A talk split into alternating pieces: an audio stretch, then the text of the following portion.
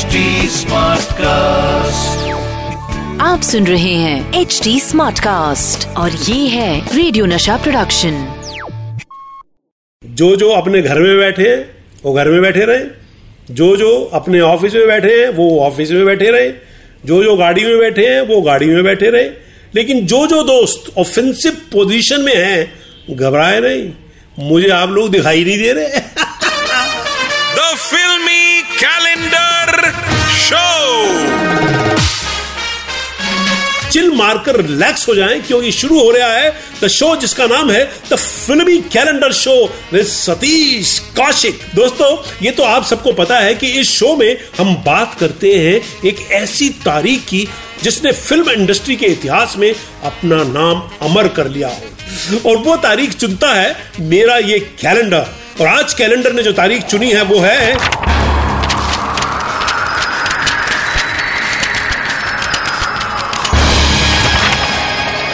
चार फरवरी 1972 ओ बाप रे अरे भैया, कैलेंडर पहले ही अदब से सलाम ले ले भैया।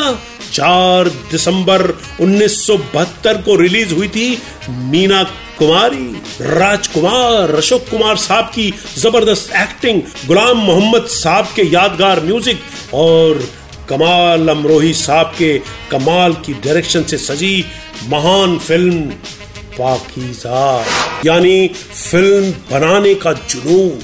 क्योंकि इस फ़िल्म को बनने में 14 साल लग गए। फ़िल्म 1958 में लॉन्च हुई थी, मगर रिलीज़ हुई 1972 में। बात कर रहे हैं बॉक्स ऑफ़िस पे छा जाने वाली कल्ट मूवी पाकिजा की, जो शुरू हुई 1958 में और ब्लैक एंड व्हाइट में बनी। मगर कलर टेक्निक आ जाने की वजह से इसे दोबारा कलर में बनाया गया।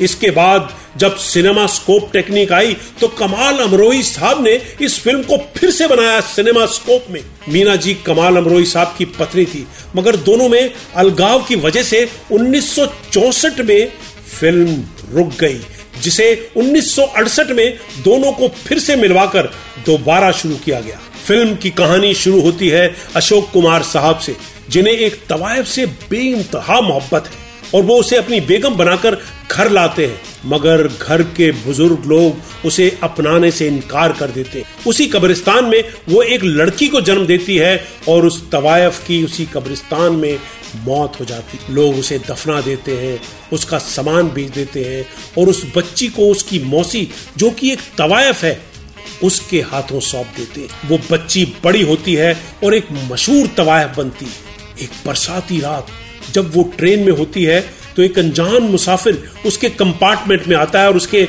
मेहंदी रचे पाँव देखकर एक कागज़ पर एक लाइन लिखकर उसके पैरों में रख देता है और एक अनजान स्टेशन पर उतर जाता है। सुबह वो लड़की उठती है और उस कागज़ को पढ़ती है और उस एक लाइन से उसकी ज़िंदगी बदल जाती है। राजकुमार साहब का कहा गया वो डायलॉग बहुत मशहूर हुआ पहले मैं अपनी नई जनरेशन को बता दूँ कि पाकिजा कोई खाना मंगवाने का ऐप नहीं है।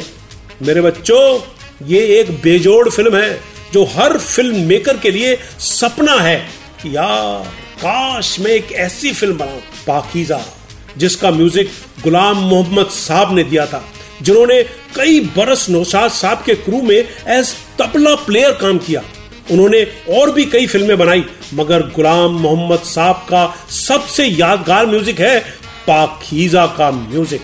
मगर अफसोस कि ये फ़िल्म रिलीज़ होने से पहले ही गुलाम मोहम्मद साहब का देहांत हो गया। बेहतरीन क्लासिकल और सेमी क्लासिकल मेलोडियस गीतों से सजी एक out of the box love story जिसमें एक ठुकराई गई तवायफ की बेटी, जो खुद एक तवायफ है, जिसकी ज़िंदगी का सहारा है एक कागज़ में लिखी कुछ लाइंस जिसे एक सफ़र के दौरान एक अनजान मुसाफिर ने उसके पैरों में लिख कर रख दिया था।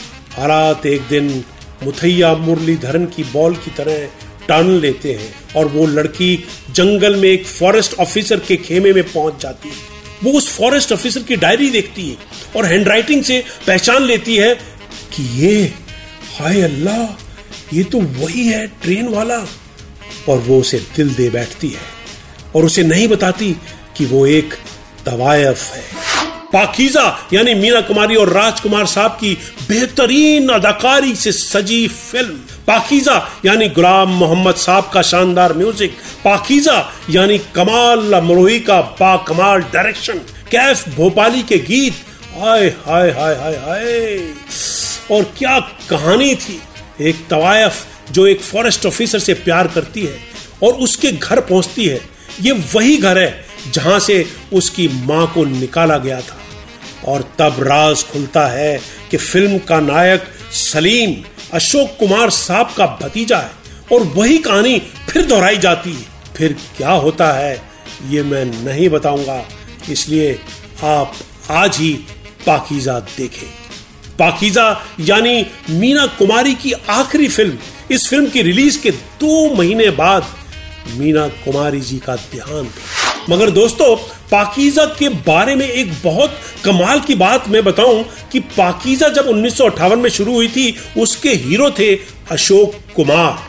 मगर फ़िल्म इतने लंबे वक्त तक बनी कि बाद में अशोक कुमार ने कहानी की नायिका के पिता का किरदार अदा किया, जो खुद बहुत पावरफुल था। इसी फ़िल्म में लीड कैरेक्टर प्ले करने के लिए पहले राजेंद्र कुमार साहब धर्मेंद्र जी और सुनील दत्त साहब का नाम भी सजेस्ट किया गया था। मगर ये रोल हमारे जानी राजकुमार साहब के हाथों में और मज़े की बात तो यह है जानी कि ये कैरेक्टर पहले एक बिजनेसमैन का था, मगर हमारी रौबदार शख्सियत को देखते हुए उसे एक फॉरेस्ट ऑफिसर बना दिया गया। दोस्तों, आज के लिए इतना ही।